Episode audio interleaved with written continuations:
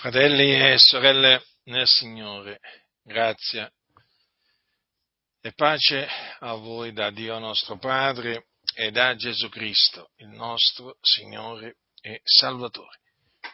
Vogliate aprire la vostra Bibbia al capitolo primo dell'epistola di Paolo ai Santi di Roma. Quindi capitolo primo dell'epistola di Paolo, nostro caro fratello Paolo, ai santi di Roma. Per noi è un caro fratello, eh, per naturalmente eh, tanti altri non lo è. Cioè, è considerato Paolo eh, un nemico dell'umanità eh, da molti chi sono questi molti? E sono i nemici, i nemici di Dio. E lo sappiamo, Paolo aveva tanti nemici anche allora. Paolo aveva tanti nemici mentre era in vita e continua ad averne eh, tanti eh, ancora, ancora oggi, anzi, oggi ne ha di più di quando era vivo.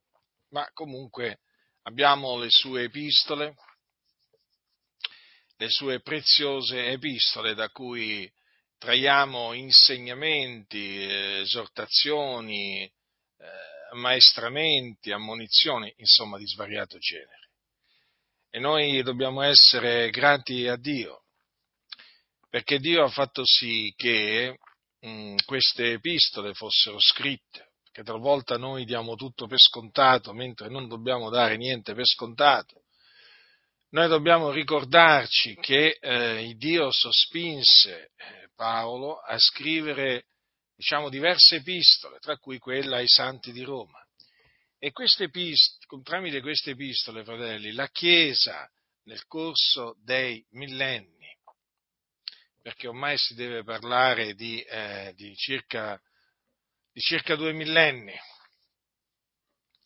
eh, la Chiesa è rimasta molto edificata, la Chiesa è tuttora edificata mediante le parole del nostro caro fratello Paolo, a cui il Signore diede una misura di sapienza eh, notevole, eh, a cui diede una misura di grazia notevole, e che naturalmente lui mise al servizio della Chiesa eh, e noi oggi beneficiamo eh, di, quel, eh, di, quello che il Signore eh, si compiacque di dare all'Apostolo e dottore Paolo da Tarso eh, mediante i suoi scritti. Quindi eh, veramente dobbiamo essere contenti e noi siamo contenti e grati a Dio per questi scritti così, così preziosi veramente, fratelli, i scritti di Paolo, non solo quelli di Paolo naturalmente, qui sto parlando di quelli di Paolo, i scritti di Paolo sono veramente preziosi, così preziosi che tante chiese li disprezzano. È un dato di fatto, tante chiese che si dicono cristiane rigettano tanti, tante cose scritte dall'Apostolo, dall'Apostolo Paolo perché non sopportano la sana, la sana dottrina.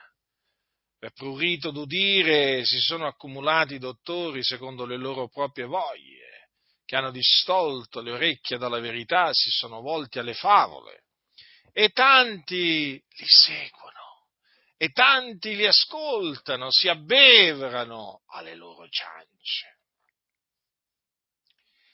E naturalmente quando consideriamo le ciance di costoro e poi consideriamo le parole savie, giuste, sante dell'Apostolo Paolo, diciamo veramente che grazia, che grazia che noi abbiamo ricevuto di poterci attenere alla, ehm, alla dottrina eh, così come l'ha esposta l'Apostolo Paolo veramente considerando le ciance che girano, perché d'altronde ci sono tanti cianciatori, tanti cianciatori, tante ciance. Ecco, considerando le tante ciance che girano per le chiese, a cui tanti hanno dato ascolto, perché sapete ci sono delle orecchie protese alle ciance, eh? Però ci sono quelle orecchie protese alla verità, alla parola di Dio. E chi è da Dio ascolta le parole di Dio, e chi non è da Dio non le ascolta. Che fa? E ascolta le ciance, chi non è da Dio. Quindi ricordiamoci sempre appunto di queste cose, e ricordiamo sempre il passato, perché sapete, molti il passato eh, preferiscono non ricordarlo, preferiscono seppellirlo, ma se seppellisci il passato come fai a capire il presente? Cioè, noi oggi abbiamo una Bibbia composta da 66 libri e una parte di questi libri sacri, appunto, è costituita dagli, dalle epistole del nostro caro fratello Paolo. E voglio dire, dobbiamo veramente ricordarci che il Dio lo sospinse affinché veramente poi queste epistole eh, rimanessero ai posteri e quanti secoli sono passati da, queste, da quando queste epistole sono state scritte e in tutti questi secoli hanno portato frutto queste epistole eh, dell'Apostolo Paolo. Vedete, gli scritti rimangono. Hm?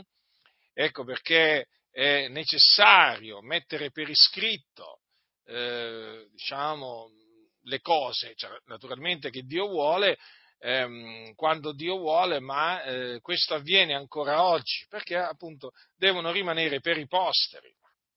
Ebbene, dopo questa parentesi, volgiamoci appunto a questa parte del capitolo primo che eh, Dio mi ha messo in cuore, appunto, su cui Dio mi ha messo in cuore di predicare, o meglio, su alcune parti di, questa, di questi versetti che leggerò Paolo, servo di Cristo Gesù, chiamato ad essere apostolo appartato per l'Evangelo di Dio, che egli aveva già promesso per mezzo dei suoi profeti nelle sante scritture, e che concerne il suo figliolo, nato dal seme di Davide, secondo la carne, dichiarato figliolo di Dio con potenza, secondo lo spirito di santità, mediante la sua risurrezione dai morti, cioè Gesù Cristo, nostro Signore, per mezzo del quale noi abbiamo ricevuto grazie e apostolato, per trarre all'ubbidienza della fede tutti i gentili, per amore del suo nome, fra i quali gentili siete voi pure,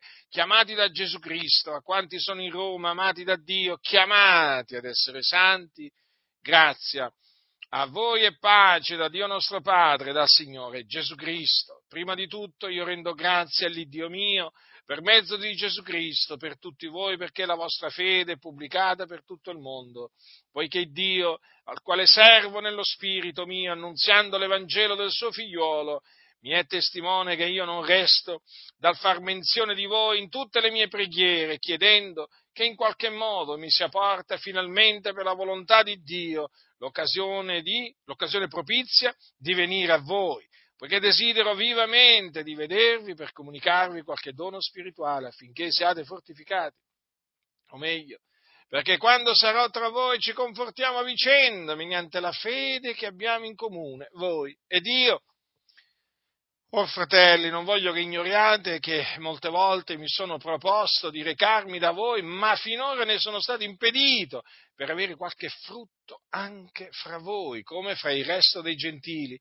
Io sono debitore tanto ai greci, quanto ai barbari, tanto ai savi, quanto agli ignoranti, ond'è che, per quanto sta in me, io sono pronto ad annunziare l'Evangelo anche a voi che siete in Roma poiché io non mi vergogno dell'Evangelo, perché esso è potenza di Dio per la salvezza d'ogni credente, del giudeo prima e poi del greco, poiché in esso la giustizia di Dio è rivelata da fede a fede, secondo che è scritto, ma il giusto vivrà per fede.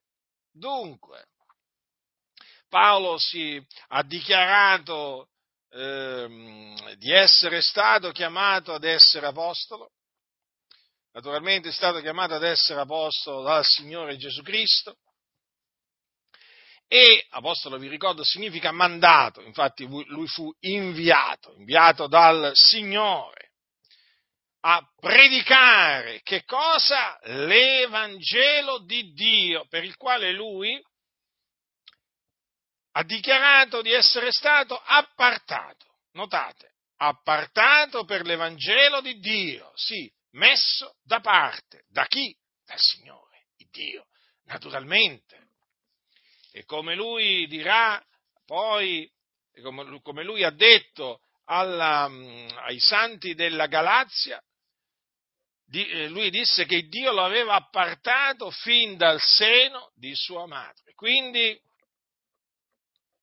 quel bambino che, eh, diciamo, sua madre portò per, diciamo, tutto il tempo della gravidanza, era stato appartato da Dio per l'Evangelo, per l'Evangelo di Dio.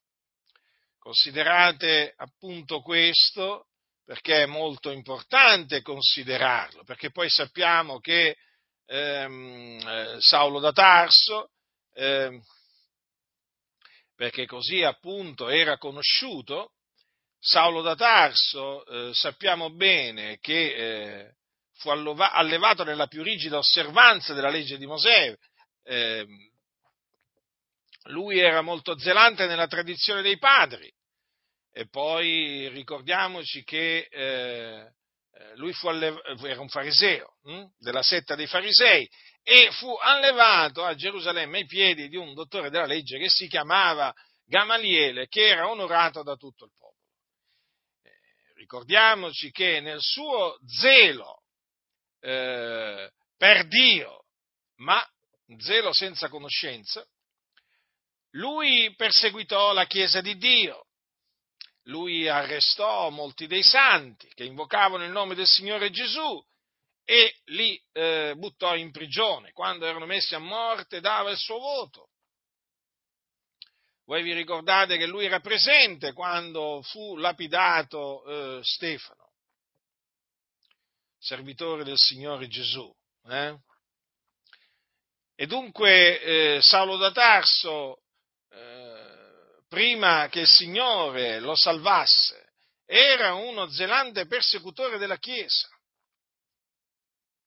Lui eh, cercava di distruggere la fede nel Signore Gesù. Lui odiava il nome del Signore Gesù Cristo e odiando Gesù odiava anche Dio. Ma lui pensava di, serv- di servire Dio, pensava di offrire servigio a Dio perseguitando la Chiesa di Cristo. E così ancora oggi, sapete, oggi ci sono tanti che perseguitano i santi dell'Altissimo e pensano di offrire servizio a Dio, pensano di fare la volontà di Dio. Perché? Perché sono sotto la potestà delle tenebre. E quindi non riescono a comprendere che stanno, non stanno, non stanno diciamo, facendo la volontà di Dio, ma stanno facendo la volontà del diavolo. E eh, quindi vedete, eh, Saulo da Tarso era sotto la potestà delle tenebre, era sotto la potestà di Satana, quando lui perseguitava a tutto potere la Chiesa di Dio. Ma il Signore un giorno si compiacque di salvarlo, di convertirlo. Infatti voi sapete che mentre andava a Damasco, per poi, mm, diciamo, menare incatenati i santi a Gerusalemme, Gesù gli apparve, lui ebbe una visione celeste in cui gli apparve Gesù e eh, mediante quella visione celeste lui fu salvato credette che Gesù di Nazareth era il Cristo, il figlio di Dio. Dunque fu in quella circostanza, su quella via, che egli appunto fu salvato per grazia, mediante la fede in Cristo Gesù. Ebbene, lui quindi, quando ancora era senza Cristo, senza Dio nel mondo, quando era un eh, nemico dell'Evangelo, sì, Saulo era un nemico dell'Evangelo a quel tempo, ebbene, mentre lui era un nemico dell'Evangelo, pensate un po' voi, lui era già stato appartato per l'Evangelo. Una cosa meravigliosa questa, una cosa che fa veramente riflettere, eh, fa, pensare, fa pensare molto, fa pensare a che cosa? Eh, fa pensare a questo, che Dio fa tutto ciò che gli piace in cielo, in terra, nei mari, negli abissi, vedete? Proprio, proprio quel giovane, così zelante, così furioso verso la Chiesa di Dio, era stato appartato fin dal seno di sua madre, da Dio, da Dio era stato appartato, per l'Evangelo, per la buona novella che Gesù di Nazareth è il Cristo. E dunque, vedete, appartato, messo da parte per l'Evangelo di Dio. Evangelo di Dio che Dio aveva promesso per mezzo dei suoi profeti nelle sacre scritture. Sì, perché l'Evangelo che eh, noi annunziamo eh, era stato già promesso da Dio per mezzo dei suoi profeti nelle sante scritture. Infatti, quando noi proclamiamo l'Evangelo, cosa diciamo? Diciamo che Cristo è morto per i nostri peccati, secondo le scritture, che fu seppellito, che risuscitò il terzo giorno, secondo le scritture, e che apparve ai testimoni che erano stati innanzi scelti da Dio. Vedete dunque, quel secondo le scritture sta a confermare che appunto l'Evangelo era stato già promesso per mezzo dei profeti di Dio nelle sacre scritture. Difatti, la morte spiatoria del Signore Gesù Cristo era stata preannunziata, per esempio, da Isaia quando disse del Cristo, ma egli è stato trafitto a motivo delle nostre trasgressioni, fiaccato a motivo delle nostre iniquità. Queste parole concernevano la morte del Cristo di Dio, cioè dell'unto di Dio. Come anche Davide, che era profeta, preannunziò la risurrezione del Cristo. Infatti, che cosa aveva scritto? Anche la mia carne riposerà in speranza, poiché tu non lascerai l'anima mia nell'Ades e non permetterai che il tuo santo vegga la corruzione. Vedete in che maniera chiara, maniera sublime, meravigliosa, il Signore fece sì che Davide preannunciasse la resurrezione del Cristo, dicendo che non sarebbe stato lasciato nell'Ades e che la sua carne non avrebbe veduto la corruzione. E sempre Davide in un altro salmo preannunziò la resurrezione del Cristo dicendo tu sei il mio figliuolo, oggi ti ho generato.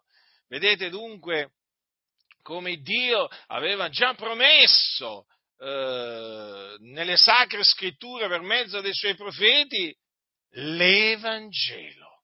Qualcosa di meraviglioso questo, qualcosa di glorioso. Infatti dovete sapere che gli apostoli, quando annunziavano l'Evangelo, facevano riferimento alle scritture. Sì, alle scritture. Quale scritture? Le scritture, quelle che noi definiamo appunto le scritture dell'Antico Testamento. La legge, i salmi, i profeti e le usavano, quelle scritture, le citavano per dimostrare che Gesù di Nazareth era il Cristo, di cui Dio aveva promesso la venuta in questo mondo. Aveva promesso il Dio infatti di mandare il suo Cristo per essere la propiziazione per i nostri peccati. Ora, voglio che prestiate attenzione a questo. Allora, quando ehm, quando, facciamo un esempio, vi faccio un esempio. Quando Pietro, eh, il giorno della Pentecoste, eh, predicò ai giudei e gli annunziò l'Evangelo, eh, ancora gli scritti di Matteo, Marco, Luca e Giovanni non esistevano. Non esistevano, esistevano gli apostoli vivi, ma non esistevano quegli scritti. Capite? Però vedete, gli apostoli annunziavano già l'Evangelo. Quando Gesù, quando Gesù disse agli undici andate per tutto il mondo, predicate l'Evangelo ad ogni creatura, fratelli del Signore, gli apostoli avevano solamente gli scritti dell'Antico Testamento. Non c'era ancora Matteo, Marco, Luca e Giovanni. Queste cose è bene che le teniate bene a mente. E allora come facevano gli apostoli a predicare l'Evangelo usando le scritture dell'Antico Testamento, cosa che ancora oggi bisogna fare, perché bisogna seguire in questo sia l'esempio di Pietro che poi anche l'esempio, eh, l'esempio di Paolo. Capite? Perché l'Evangelo era già stato promesso da Dio per mezzo dei suoi profeti nelle sacre scritture. Infatti ecco perché poi negli atti degli apostoli, voi leggete nelle predicazioni degli apostoli, leggete citazioni appunto dei salmi, dei profeti. E certo, fratelli, è così e ancora oggi bisogna fare così. E noi dobbiamo ringraziare Dio per avere non solo le scritture dell'antico patto, ma anche poi quelle del nuovo patto, che ci aiutano molto nel esporre l'Evangelo di Dio eh? quello che molti, diciamo, credenti eh, non hanno avuto, non hanno avuto, diciamo, io mi sto riferendo agli scritti, noi adesso li abbiamo, capite? Però avete notato, benché li abbiamo, ci sono molti che non sanno cosa sia l'Evangelo. Eh? Si sono inventati un altro Evangelo. Ma io dico veramente, c'è così tanto eh, e molti anche dinanzi a, a questo così tanto eh, annunziano un altro Evangelo, perché non sopportano, non sopportano l'Evangelo appunto che Dio aveva già promesso per mezzo dei suoi profeti nelle sacre scritture. E questo non può fare che indignare, disgustare, inorridire. Noi siamo inorriditi, inorriditi, ve lo dico chiaramente, nel vedere chiese che benché l'Evangelo fosse stato già promesso da Dio per mezzo dei suoi profeti nelle sacre scritture e quindi ci sono abbondanti scritture dell'Antico Testamento, eh, appunto eh, mediante le quali si deve annunziare l'Evangelo, come facevano gli Apostoli, e non solo, benché ci siano, benché ci siano poi le epistole di Paolo, benché ci siano gli atti degli Apostoli e così via, benché ci sia tutto ciò, ecco che cosa appunto fanno molti, predicano un altro Vangelo, un Vangelo diverso da quello che predicavano gli Apostoli. Ma quando vi pre- si presenta qualcuno che vi dice che l'Evangelo è Gesù ti ama, ma non vi arrabbiate? Eh? O qualcun altro che vi viene a dire che l'Evangelo è eh, che Dio è interessato a te, alla tua famiglia, eh? ai tuoi problemi, eh, che ti vuole dare un avvenire, una speranza, ma quando uno vi, vi, vi dice che questo è l'Evangelo, non vi arrabbiate, io mi arrabbio, mi arrabbio, perché non è questo l'Evangelo che annunziavano gli Apostoli, non è questo l'Evangelo che era stato già promesso da Dio per mezzo dei suoi profeti nelle sacre scritture e che l'Apostolo Paolo annunciava, essendo stato appartato per l'Evangelo da, da, da Dio eh, da, fin dal seno di sua madre e poi avendo ricevuto l'Evangelo per rivelazione di Gesù Cristo, perché lui non lo imparò, non lo ricevette da alcun uomo, come dice ai santi della Galazia. Ebbene, vedete? Eh? Come si fa? Come si fa a non indignarsi? Eh? Poi alcuni, alcuni, diciamo, io lo so, ehm, prendono come pretesto il fatto che io mi arrabbi, ma io ormai, ormai è tanto tempo che mi arrabbio e c'è anche motivo per arrabbiarmi davanti a tutte queste scelleratezze, davanti a tutti questi falsi vangeli che vengono annunziati dalle chiese. Non ho ragione di arrabbiarmi. Davanti a tutte queste false dottrine che vengono insegnate nelle comunità, non ho ragione di insegnarmi. Davanti a tutti questi impostori, ciarlatani, servi di mammona che ci sono, nemici della croce che ci sono nelle chiese, non ho ragione per arrabbiarmi, sì che ho ragione di arrabbiarmi, è come se mi indigno. E continuerò a indignarmi fino a quando il Signore appunto mi manterrà sulla terra. Ma alcuni vi stavo dicendo prendono come pretesto appunto eh, che io mi arrabbio. Ah, lui si arrabbia. Beh, io mi arrabbio, sì. Eh? Sì, sì, mi arrabbio, come si indignavano i profeti. Mm? Sì, sì, anche i profeti si indignarono.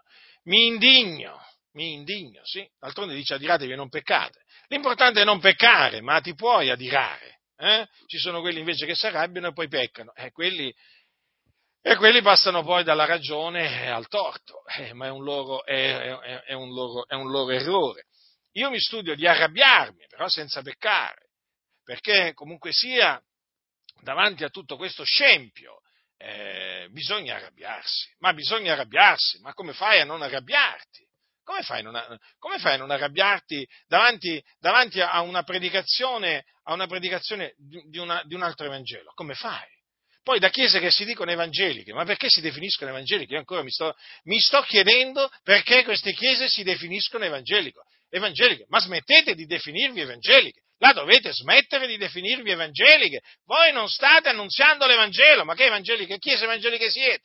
Non sapete nemmeno cosa sia l'Evangelo e vi definite chiese evangeliche. Ma stu- andate a studiare, andate a studiare che cosa sia, che cosa sia l'Evangelo. Magari prendete anche una lezione da Bergoglio fategli una telefonata, prendete una lezione da Bergoglio, perché ho visto, diciamo, che in una sua udienza dell'anno scorso, precisamente eh, dell'agosto 2021, ho visto che ha esposto l'Evangelo. Beh, vorrei dire, a queste chiese evangeliche, anche pentecostali, molte pentecostali, andate a prendere lezioni da Bergoglio, eh? Beh, chiaramente avete capito perché vi parlo in questa maniera. Perché voi che vi definite evangelici non sapete nemmeno cosa sia l'Evangelo. Eh? Sì, sì, lo so, lo so che poi voi dite che la Chiesa cattolica romana ha la tradizione che invece voi non avete. Certo, certo, che voi non avete la tradizione cattolica romana, ma non avete nemmeno l'Evangelo. E questo è il problema. E questo è il problema, che non avete l'Evangelo. Siete chiese senza Evangelo. Ecco perché le vostre assemblee sono formate da persone senza Cristo, senza Dio nel mondo, persone che non sono nate da Dio. Perché? Perché non conoscete l'Evangelo. Se, se non c'è l'Evangelo non ci può essere nuova nascita. e se uno non è nato di nuovo non può vedere il regno di Dio. Se uno non è nato di nuovo va all'inferno quando muore. E infatti all'inferno ci sono molti evangelici.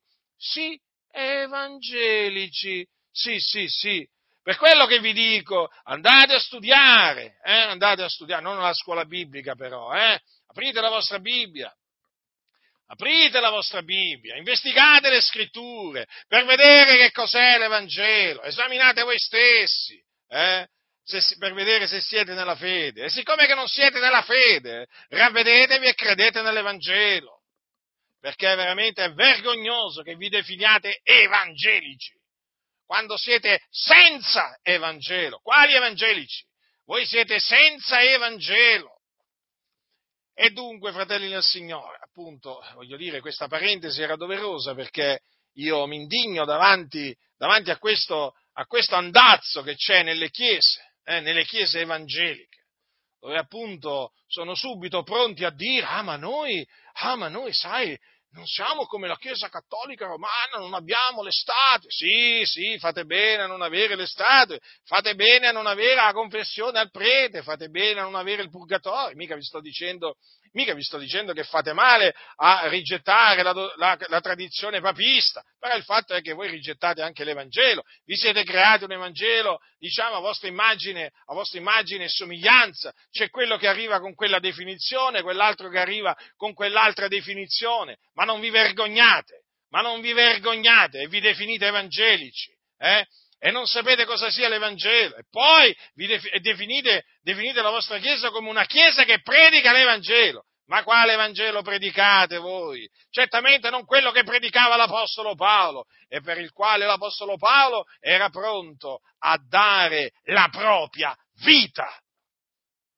E dunque, vedete fratelli nel Signore, Paolo dice, il Dio al quale servo nello spirito mio, annunziando l'Evangelo del suo figliolo. Già, si, vedete, Paolo serviva Dio nel suo spirito, facendo che cosa? Facendo che cosa? Annunziando l'Evangelo del suo figliolo. Quindi vedete, i ministri dell'Evangelo, e Paolo era stato fatto ministro dell'Evangelo, servono Dio nel loro spirito, annunziando l'Evangelo di Cristo Gesù. È un servizio, è un servizio che essi rendono a Dio, perché appunto i ministri dell'Evangelo sono sì servi dell'Evangelo, ma sono servitori di Dio, anche servitori di Cristo Gesù. Vedete? E com'è che esplicano questo servizio nei confronti di Dio? Annunziando l'Evangelo di Dio. Quindi se uno si presenta come ministro dell'Evangelo e appunto non serve eh, il Dio nel suo spirito annunziando l'Evangelo di Cristo, non è un ministro dell'Evangelo, è un ministro di un altro, di un altro Evangelo. Vabbè, ce ne sono tanti di altri Evangeli, quindi c'è l'imbarazzo della scelta, come si suol dire, ma veramente eh, è una cosa vergognosa. C'è tutti questi falsi Evangeli che ci sono. E dunque l'Apostolo, l'Apostolo Paolo serviva il Dio annunziando l'Evangelo del figliuolo di Dio. Sì, perché vedete, ci tiene a precisare Paolo che l'Evangelo che Dio aveva già promesso per mezzo dei suoi profeti nelle sante scritture concerne il suo figliuolo nato dal seme di Davide, quindi dalla progenie di Davide, secondo la carne, dichiarato figliuolo di Dio. Badate bene cosa dice Paolo, attenzione a queste parole, la massima attenzione, dichiarato figliuolo di Dio con potenza, secondo lo spirito di santità, mediante la sua resurrezione dei morti. Capite?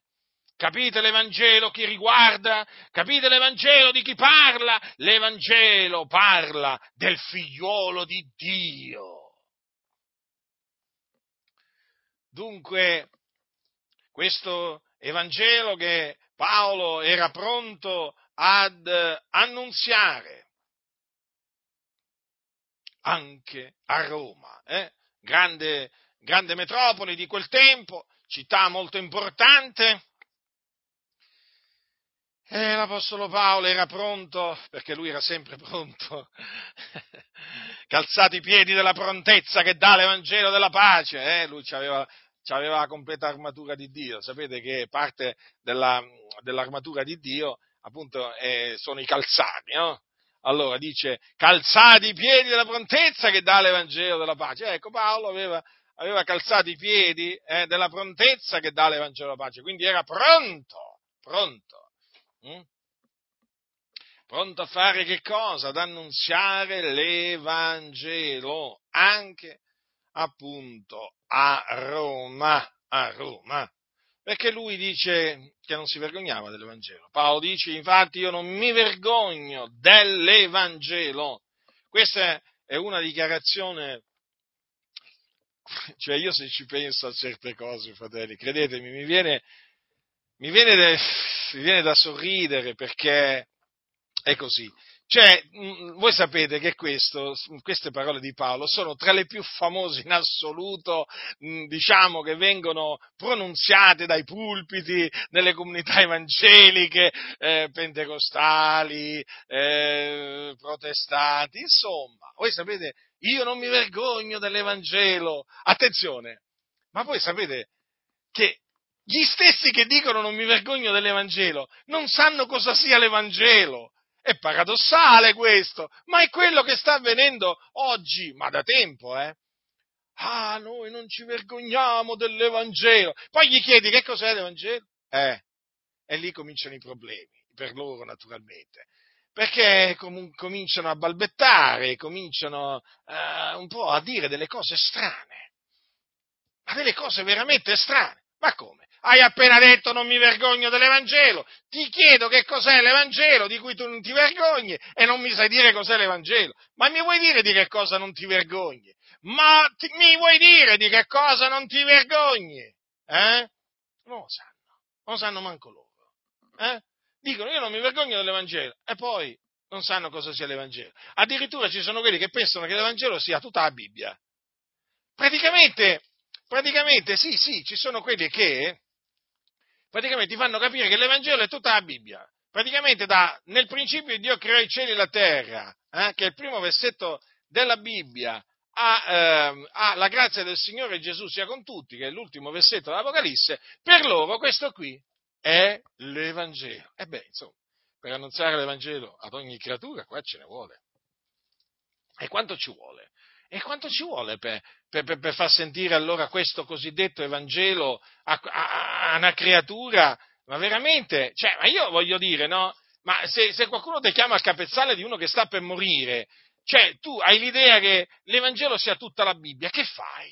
Che fai? Ti metti, a, ti metti a leggere tutta la Bibbia, dal, da, dal, da, nel principio Dio creò i cieli e la terra, l'ultimo versetto dell'Apocalisse, al morente. Ma gli devi annunziare l'Evangelo, non la Bibbia! È assurdo, ma è così, fratelli del Signore. Alcuni scambiano i 66 libri della Bibbia eh, con l'Evangelo. Hanno un'idea, un'idea completamente distorta, sono ignoranti ignoranti, profondamente ignoranti, e colpa di questa ignoranza ce l'hanno in buona parte e le scuole bibliche. Le scuole bibliche, sì, sì, perché lì non ti insegnano cosa sia l'Evangelo. Ma quando mai? Semmai ti insegnano a parlare contro l'Evangelo, ti insegnano un altro Evangelo, ma non ti insegnano l'Evangelo. Allora Paolo diceva io non mi vergogno dell'Evangelo, ma lui sapeva cos'era l'Evangelo, l'aveva ricevuto per rivelazione di Gesù Cristo. E questo era l'Evangelo che lui annunziava ai giudei e ai gentili con grande franchezza. Infatti lui desiderava predicare l'Evangelo, tant'è che disse anche guai a me se io non evangelizzo, cioè guai a me se io non annunzio l'Evangelo, desiderava predicare l'Evangelo non con sapienza di parola, affinché la croce di Cristo non fosse resa vana, ma lui desiderava predicare l'Evangelo con ogni franchezza, perché questo è il desiderio di ogni ministro dell'Evangelo. Allora vi stavo dicendo, Paolo sapeva in che cosa consisteva l'Evangelo, cioè la buona novella o buona notizia. Se tu sentivi dire Paolo, io non mi vergogno dell'Evangelo, poi andavi da Paolo e gli dicevi, fratello Paolo, ma l'Evangelo che tu, che tu annunzi del quale non ti vergogni, qual è? E lui te lo diceva! Che ti diceva? Che ti avrebbe detto? Ti avrebbe detto quello che disse ai santi di Corinto quando gli annunziò, gli ricordò l'Evangelo. Cristo è morto per i nostri peccati, secondo le scritture, fu seppellito, risuscitò il terzo giorno secondo le scritture, apparve a Cefa, poi ai dodici, poi apparve a più di 500 fratelli in una volta, dei quali la maggior parte rimane ancora in vita, alcuni sono morti, poi apparve a Giacomo, poi a tutti gli apostoli. E poi ti avrebbe detto, e ultimo di tutti, apparve anche a me come all'aborto, perché io sono il, me, il minimo degli apostoli, non sono degno di essere chiamato apostolo perché ho perseguitato la Chiesa di Dio. Ecco che cosa ti avrebbe detto l'apostolo, eh, l'apostolo Paolo. Egli sapeva qual era l'Evangelo e infatti lo annunziava.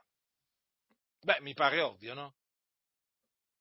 Mi pare ovvio che uno conosca appunto che uno conosca la buona notizia eh, che deve annunziare, ma vi rendete conto? Cioè è come se uno dicesse io vi annunzio una buona notizia, vi annunzio una buona notizia e continua, e, uno potrebbe continuare così all'infinito, no? Io vi annunzio una buona notizia, e insomma non dice mai qual è questa buona notizia. E qual è questa buona notizia? Anzi, qual è la buona notizia? Eh? Qual è la buona notizia? Molti non lo sanno. Noi lo sappiamo e vogliamo che lo sappiano tutti. Eh? E faremo veramente, con l'aiuto di Dio, faremo ogni sforzo per fare conoscere eh, al mondo, naturalmente, perché l'Evangelo deve essere predicato per tutto il mondo, ma badate bene anche alle chiese evangeliche che sono senza Evangelo, cioè a quelle, a quelle chiese evangeliche che sono, che sono senza Vangelo, perché qualche chiesa evangelica ancora con l'Evangelo c'è, sono poche, ma ci sono. E quindi noi vogliamo che appunto questa ignoranza dell'Evangelo sparisca, questo è il nostro desiderio. Noi vogliamo veramente che tutte le chiese, tutte le chiese evangeliche sappiano cos'è l'Evangelo eh, e che lo annunzino, lo annunzino con gran pienezza di convinzione, Capite? Certo che sentire Bergoglio che spiega cos'è l'Evangelo fa impressione, fa particolarmente impressione, però, però voglio dire, sì, farà impressione, però c'è da rallegrarsi. Perché comunque sia, o per pretesto in sincerità, Cristo è annunziato e io di questo mi rallegro. C'è qualcuno però che non si rallegra. Come mai? Come mai? Eh, ma quello è un Mariano. Eh, ho capito. E allora? Guarda il messaggio che ha detto in quella circostanza. Che messaggio è? Eh? Che messaggio è? Esamina quel messaggio. Cosa hai da dire di quel messaggio? Ha annunziato l'Evangelo, ha spiegato cos'è l'Evangelo. E allora? E allora lo so, lo so, lo so che lui va dietro gli idoli, lo so che è sulla via della perdizione. Io lo confuto, l'ho confutato, lo continuerò a confutare. Non c'è problema. So benissimo cosa insegna la Chiesa Cattolica Romana, anzi lo so meglio di te, perché io ho studiato il catechismo della Chiesa Cattolica Romana dall'inizio alla fine, tutte le dottrine della Chiesa Papista le ho studiate per scrivere un libro che smaschera la Chiesa Cattolica Romana. Ma io ti dico, cos'hai da dire su questa catechesi di Bergoglio, dove ha spiegato cos'è l'Evangelo? Hai qualcosa da dire? Non sei contento? Beh, allora vuol dire che non ami la verità. Perché la carità gioisce con la verità. Devi guardare il messaggio. Se quello è il messaggio dell'Evangelo, ti devi rallegrare, perché se no non sei da Dio, vuol dire che non sei da Dio. Che significa se il messaggero, se il messaggero è un idolatra? Lo so che è un idolatra, ma il messaggio? Esamina il messaggio. Eh? Non è forse vero che Dio aprì, eh? non, è che Dio, non, non è forse vero che Dio fece parlare un'asina muta con voce umana per reprimere la follia del profeta? Era un'asina, eppure Dio gli aprì la bocca. Eh? Non è vero forse che Gesù ha detto se costoro si tacciano le pietre grideranno? Eh? Che cosa aspettate? Che le pietre eh, veramente, eh, veramente si, a, si, mettano a gridare? Eh sì, e il Signore ha aperto la, la, bocca a Bergoglio, il capo della Chiesa Cattolica Romana, per svergognare tutti voi evangelici che non conoscete l'Evangelo, benché vi definiate evangelici. E io sono contento. Innanzitutto sono contento perché ha spiegato cos'è l'Evangelo. Eh? Non ha detto niente di straordinario, ha spiegato cos'è l'Evangelo. Eh? E poi, naturalmente, sono contento, sono contento perché ha svergognato tanti, tanti evangelici. Ma il Dio è grande, il Dio veramente usa veramente persone che noi non immagineremmo mai per svergognare proprio in pieno, per distruggere le ciance di questi predicatori che si dicono evangelici che non predicano l'Evangelo. Sono contento per questo anche. Mm? Appunto stavo dicendo, ci sono quelli che non sono contenti, chissà perché. Eh? Ma guarda un po', Apostolo Paolo era contento di quelli che annunzi- cioè era contento perché Cristo veniva annunziato, nonostante venisse annunziato per pretesto, per pretesto eh, da quelli che predicavano, vi ricordate, per invidia e contenzione. Eh? Però lui ha detto giustamente Paolo, che importa? Comunque sia, o per pretesto in sincerità, Cristo è annunziato e io di questo mi rallegro. E allora? Non mi posso rallegrare? Eh? No, no, io mi rallegro, io mi sono rallegrato e mi continuo a rallegrare. E tutti coloro che amano l'Evangelo si sono rallegrati, sì, si sono rallegrati. Ah, che gioia! Ah, che gioia vedere Dio aprire la bocca a un Mariano per svergognare tanti cristiani evangelici! Che gioia grande! Che soddisfazione! Una grande soddisfazione. Solo il Dio può fare queste cose. Eh? Il Dio sa come affrontare questa massa di ipocriti eh, che si definiscono cristiani evangelici e che non sanno manco cosa sia l'Evangelo. Eccovi serviti eh? Eccovi serviti, sì, sì, sì, sì, sì. Ah, non mi venite a dire adesso che questa non è una lezione di Dio, razza di ipocriti, ma tanto lo so, perché voi la mano di Dio non la scorgete. Dio stende la mano, ma voi non la vedete, ma Dio vi può pure castigare. No, voi non vedete la mano di Dio, ma perché voi siete ciechi, ciechi, ciechi, semplicemente dei ciechi. E allora, vedete, dice, io non mi vergogno dell'Evangelo e spiega l'Apostolo Paolo perché. Perché esso è potenza di Dio, per la salvezza d'ogni credente. Notate, non dice che è potenza di Dio per la consolazione d'ogni credente. Attenzione, capito? No, per la salvezza. Per la salvezza. Perché questo? Perché credendo nell'Evangelo si viene salvati dai propri peccati. Si viene affrancati dal peccato. Si si è affrancati. Lo schiavo viene reso libero. Questo è quello che avviene mediante l'Evangelo in coloro che credono all'istante, siano essi giudei che greci. Questo, fratelli, ricordatevi, l'Evangelo è potenza di Dio per la salvezza d'ogni credente, cioè di chiunque crede. Quindi per essere salvati, dopo aver udito l'Evangelo, bisogna credere nell'Evangelo, perché se uno l'ascolta solamente e non crede nell'Evangelo, è chiaro che non viene salvato. Perché poi ci sono anche quelli che non sono salvati perché, nonostante ascoltino l'Evangelo, non credono nell'Evangelo e quindi anche loro saranno, saranno condannati perché non hanno creduto nell'Evangelo. Però vedete, L'Evangelo è potenza di Dio per la salvezza di ogni credente. Queste parole, potenza di Dio, bisognerebbe veramente che qualcuno proprio, cioè che ognuno se le, se le, se le tenesse sempre davanti ai propri occhi. Cioè l'Evangelo non è un messaggio qualsiasi. Capite? Non è un messaggio qualsiasi. È potenza di Dio per la salvezza di ogni credente. Ma, ma vi rendete conto che cosa ha detto l'Apostolo Paolo? Eh? Cioè questa, la parola dell'Evangelo eh, è così potente che appunto chi crede in essa viene salvato, affrancato dal peccato, mediante questa parola. Mediante questa parola. Vedete? Infatti al Signore è piaciuto di, salvarci, di salvare i credenti mediante la pazzia della predicazione. Sì, perché praticamente la predicazione del Vangelo è, diciamo, dal mondo definita una pazzia.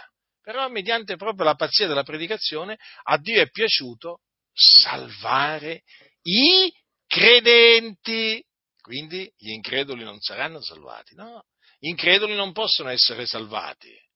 Eh? Ricordate Gesù quando diceva va la tua fede ti ha salvato per essere salvati bisogna avere fede. Che debbo io fare per essere salvato? E gli risposero, credi nel Signore Gesù e sarai salvato tu e la casa tua.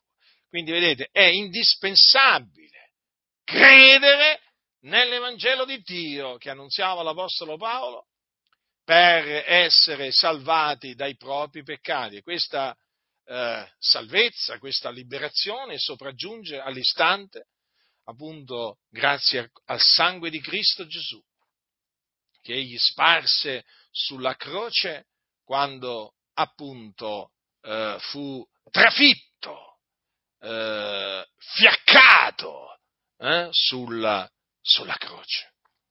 Sì, il sangue che Gesù ha sparso, il suo sangue, sangue suo prezioso, appunto, mediante quel sangue noi siamo stati liberati dai nostri peccati. Capisci perché sei libero, fratello? Capisci perché sei libera, sorella, dal peccato? Eh? Perché hai creduto nell'Evangelo. Non perché hai fatto qualche opera buona. Capito? Non è che sei, sei, stata, sei stato salvato perché sei andato a visitare degli ammalati, o hai fatto qualche elemosina, o hai fatto qualche pellegrinaggio, hm? o comunque sia, non è che sei stato salvato per opere giuste, sei stato salvato mediante l'Evangelo, mediante la fede nell'Evangelo. E Paolo proseguendo dice, appunto, dopo aver detto perché esso è potenza di Dio per la salvezza di ogni credente, del giudeo prima e poi del greco, eh, naturalmente questa è una buona ragione, un'ottima ragione per non vergognarsi dell'Evangelo. Come fai a vergognarti, fai a vergognarti di un messaggio eh, che è potenza di Dio per la salvezza di ogni credente? Ma come fai? Non si può, non si può. Dopo appunto aver detto questo, dice poiché in esso, cioè nell'Evangelo, la giustizia di Dio è rivelata da fede a fede, secondo che è scritto, ma il giusto vivrà per fede. Ecco, Vedete, nell'Evangelo è rivelata la giustizia di Dio. Quale appunto giustizia di Dio? Quella appunto che si basa sulla fede o che viene dalla fede ed è rivelata proprio nell'Evangelo. Non c'è un altro messaggio nel quale la giustizia di Dio è rivelata da fede a fede. Non c'è un altro messaggio. Fratelli nel Signore, abbiate piena fiducia in quello che sta scritto. Non c'è un altro messaggio all'infuori dell'Evangelo nel quale sia rivelata la giustizia di Dio. Questo perché? Perché Cristo è morto per i nostri peccati, si caricò dei nostri peccati, li portò nel suo corpo.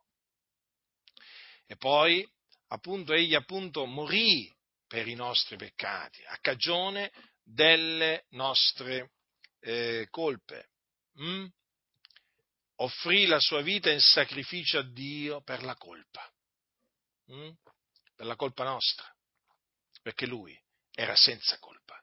Gesù non aveva fatto alcun male, Gesù non aveva commesso alcun peccato. Pensate un po' voi, pensate un po' voi, il giusto, che non aveva conosciuto peccato, hm? benché in ogni cosa fu tentato come noi, però senza peccare, il giusto si caricò delle nostre iniquità. Il Dio fece cadere su di lui le nostre iniquità.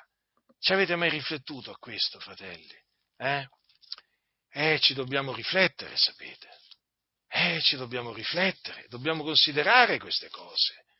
L'Eterno ha fatto cadere su lui l'iniquità di noi tutti. E questo è quello che dice l'Evangelo quando afferma che Cristo è morto per i nostri peccati. Perché lui era il giusto, il santo. Considerate che Pilato lo voleva liberare, quando glielo consegnarono nelle mani, lo voleva liberare perché dopo averlo esaminato, non aveva trovato in lui nulla che fosse degno di morte. Però la folla inferocita gridò crocifiggilo, crocifiggilo. Mm? Si dovevano d'altronde adempiere le scritture. Ma capite allora per quale ragione Cristo è morto? Per i nostri peccati. Quindi il sangue lo versò per quale ragione? Affinché noi appunto poi ottenessimo la remissione dei nostri peccati, perché è il sangue che fa l'espiazione.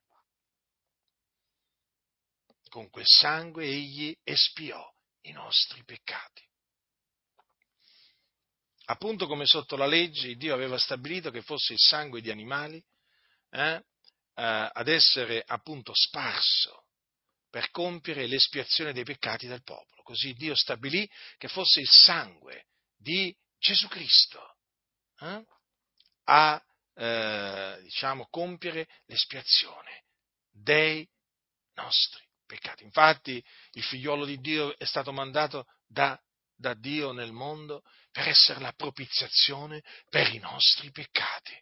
E questa propiziazione Gesù la, eh, la produsse eh, appunto versando, spargendo il suo sangue sulla croce.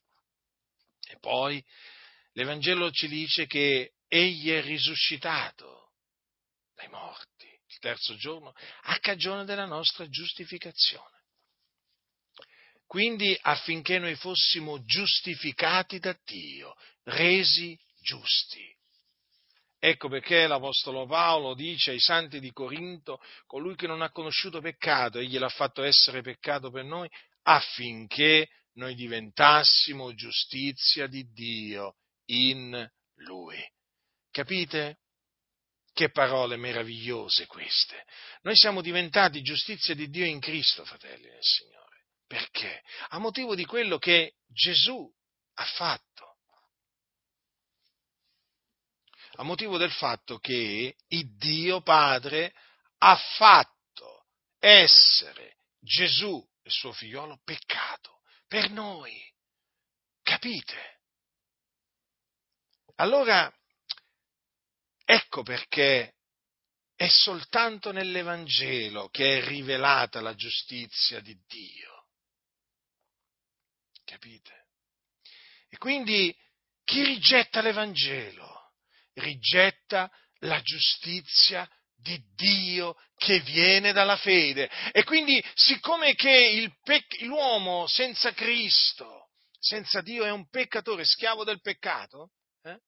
cosa succede? Rimane un peccatore, rifiutando rifiutando l'Evangelo, perché rifiuta la giustizia di Dio che viene dalla fede e che è rivelata appunto nell'Evangelo. Egli quindi non vedrà la vita, l'incredulo. L'ira di Dio rimarrà sopra di lui e quando morirà, morirà nei suoi peccati l'incredulo e se ne andrà nell'Ades, nel fuoco, per esservi tormentato. Capite dunque Capite dunque perché l'Apostolo Paolo non si vergognava dell'Evangelo? Capite perché io non mi vergogno dell'Evangelo? Capite perché io insisto nell'annunziare l'Evangelo? Perché l'Evangelo è potenza di Dio per la salvezza di ogni credente, del giudeo prima e poi del greco, poiché in esso la giustizia di Dio è rivelata da fede a fede secondo che è scritto, ma il giusto vivrà per fede. Vedete dunque quale ministero che ricevette il nostro eh, caro fratello Paolo da Tarso, eh, di annunziare l'Evangelo di Dio. E ancora oggi, sapete, benché egli, mor- benché egli sia morto, continua ad annunziare l'Evangelo. Eh? Perché io effettivamente sto, diciamo, trasmettendovi, eh? sto trasmettendovi l'Evangelo che Paolo ricevette per rivelazione di Gesù Cristo. E appunto ci sono quelli che non sono contenti dell'opera della predicazione. Eh? Non sono contenti, la reputano un nulla, una inutilità, eh? Ma sapete, fratelli nel Signore, solo coloro che veramente sono stati salvati, rigenerati, giustificati, veramente mediante l'Evangelo, possono capire quanto sia prezioso l'Evangelo, quanto sia importante la predicazione dell'Evangelo. Ve lo ripeto, a Dio è piaciuto salvare i credenti mediante la pazzia della predicazione, sì, mediante l'Evangelo, hm? non mediante qualcosa d'altro. Eh? Capite allora perché il diavolo, eh, con tutti i suoi figliuoli, con tutti i suoi ministri, si scagliano contro l'Evangelo e coloro che annunziano l'Evangelo. Hm? Essendo stati chiamati da Dio appunto a predicare l'Evangelo. Non è il caso di Bergoglio, naturalmente, eh? E non mettetevi in testa che quello sia un ministro dell'Evangelo, perché Bergoglio non è un ministro dell'Evangelo. Sì, è vero, in quell'udienza ha annunziato l'Evangelo, ma non è un ministro dell'Evangelo. Attenzione, eh? perché insegna la dottrina papista con il quale poi eh, annulla l'Evangelo. Però, per quanto riguarda quell'udienza, non c'è niente da fare. È così, ha spiegato cos'è l'Evangelo. Allora, Capite, fratelli del Signore, quando poi si considerano tutte queste cose, allora quando si considera veramente la grandiosità di questa parola, della parola dell'Evangelo, dell'importanza dell'Evangelo, allora si capisce perché il diavolo scate- lancia i suoi dardi infuocati contro coloro che veramente Dio ha appartato per l'Evangelo di Dio, perché veramente questi mettono sottosopra il mondo, questo mondo di tenebre e fan, gettano veramente lo scompiglio nel campo dei Filistei. Mm? Praticamente nel campo, nel campo del nemico. Eh? Campo dei Filistei, no? un'espressione che viene usata appunto per definire i nemici del popolo, del popolo di Dio. Siamo attorniati, fratelli nel Signore, siamo un piccolo gregge eh, sulla faccia della terra, attorniato, circondato da Filistei, eh, tutti agguerriti, tutti infuriati con il sangue al cervello, eh, tutti sotto la potestà delle tenebre, il diavolo li sospinge, gli mette le parole da dire, gli fa venire in mente strani pensieri, insomma siamo circondati. Sì, siamo circondati, però con noi c'è il Signore. Mm? I filistei ci fanno la guerra, ma Dio è con noi. E se Dio è con noi, chi sarà contro di noi? Noi non temiamo i filistei, noi temiamo il Dio, l'Iddio onnipotente, l'Iddio altissimo. Eh? E quindi noi continueremo ad annunziare l'Evangelo di Dio in faccia ai filistei. Sì, in faccia ai filistei. Perché il nostro desiderio è che i peccatori siano salvati, giustificati, rigenerati eh? e possano così entrare nel regno celeste del nostro Signore. Noi non desideriamo che i peccatori rimangano sotto il peccato e vadano all'inferno. È per questo, appunto, che predico, che predico l'Evangelo. Sono grato veramente al Signore per avermi concesso questa grazia che concesse prima di me all'Apostolo, a, all'Apostolo Paolo, quella veramente di annunziare l'Evangelo. Eh? Meravigliosa chiamata. Mh?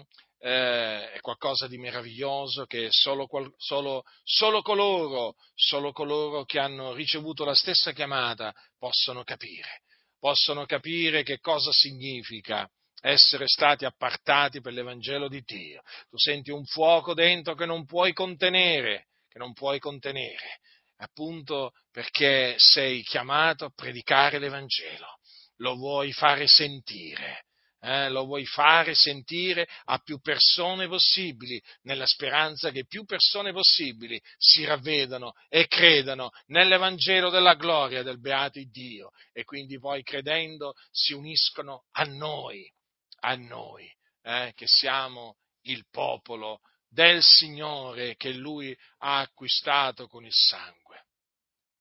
E dunque, fratelli del Signore, ho voluto ricordarvi con questa mia predicazione per l'ennesima volta. Quanto sia prezioso l'Evangelo, quanto sia importante la predicazione dell'Evangelo, quanto sia utile l'opera dei ministri del Vangelo. E quindi i ministri del, del Vangelo vanno incoraggiati, vanno sostenuti, vanno aiutati, vanno difesi. Eh? Eh sì, eh sì, perché guardate, fratelli nel Signore, che se c'è veramente una categoria di persone sulla faccia della terra eh, che è odiata mh, hm, dal diavolo in maniera particolare, sono proprio i ministri dell'Evangelo. Ricordatevelo sempre. Ricordatevi Paolo, ricordatevi Paolo voi, eh, e anche gli apostoli, gli altri apostoli. Vi ricordate quanto erano odiati dal mondo di allora? Mm? E perché erano odiati? A motivo dell'Evangelo. Questo mondo nel quale viviamo è un mondo di tenebre che giace tutto quanto nel maligno. Eh? E quando si predica l'Evangelo, ricordatevi, si predica la parola di Dio, eh? che è potenza di Dio per la salvezza di ogni credente. E il diavolo non vuole vedere le persone salvate. Eh? Il diavolo non vuole vedere le anime strappate dalla sua mano. E guardate che le anime possono essere eh, eh, strappate da, vengono strappate dalla mano del diavolo solamente mediante la pazzia della predicazione, mediante l'Evangelo. Non c'è un'altra maniera. Non c'è un'altra maniera. Ecco perché. Ecco perché l'odio del diavolo nei confronti del ministro Evangelo. Quindi non vi sorprendete appunto dell'odio, della furia omicida, veramente vorrei definire, eh, o rabbia omicida dei servi del, del diavolo nei confronti di coloro che annunziano l'Evangelo. E quella è gente dal diavolo. Capite? È gente dal diavolo. Quelli appunto non amano l'Evangelo. Eh? Alcuni fanno finta di amarlo, alcuni fanno finta di crederci, ma effettivamente non ci credono e non lo amano. Capite? E allora si scagliano, si scagliano agli ordini del diavolo, padre e padrone loro, si scagliano contro i ministri dell'Evangelo. Ma Dio è con tutti i suoi ministri. Il Dio li assiste, li protegge, li libera, li consola, li incoraggia. Il Dio è grande, Il Dio è fedele. Abbiamo un Dio fedele, fratelli, abbiamo un Dio buono. Eh? Un Dio veramente che onora quelli che lo onorano. Hm? E quelli che annunziano l'Evangelo di Dio con sincerità, per amore, eh? Questi sono onorati da Dio. Onorati da Dio, sapete? Quindi Dio è grande, eh, conservate nei vostri cuori l'Evangelo della grazia di Dio fino alla fine, difendetelo, difendetelo l'Evangelo e stimate, stimate tutti i ministri dell'Evangelo, non solamente uno, eh? non è che dovete stimare solo me, stimate tutti coloro che veramente sono stati appartati per l'Evangelo di Dio, che sono stati chiamati ad annunziare l'Evangelo di Dio, veramente, perché veramente sono degni della stima dei santi. Aiutateli, sosteneteli, perché è giusto farlo agli occhi di Dio, per partecipare al progresso dell'Evangelo, perché noi vogliamo che l'Evangelo progredisca, si spanda sempre di più in questo, in questo mondo, anche perché l'Evangelo deve essere predicato per tutto il mondo, a tutte le genti, eh? finché ne sia resa testimonianza a tutte le genti, e poi verrà la fine. E siccome che noi la fine l'aspettiamo, hm? noi desideriamo che appunto l'Evangelo, noi appunto desideriamo che l'Evangelo sia predicato per tutto il mondo ad, eh, a tutte le genti. Eh? Quindi eh, fatevi animo, fratelli nel Signore, noi siamo in Cristo, eh? il Dio è con noi, siamo il suo popolo, noi abbiamo creduto nell'Evangelo e crediamo nell'Evangelo, potenza di Dio per la salvezza d'ogni credente. La grazia del Signore nostro Gesù Cristo sia con tutti coloro che lo amano con purità incorrotta.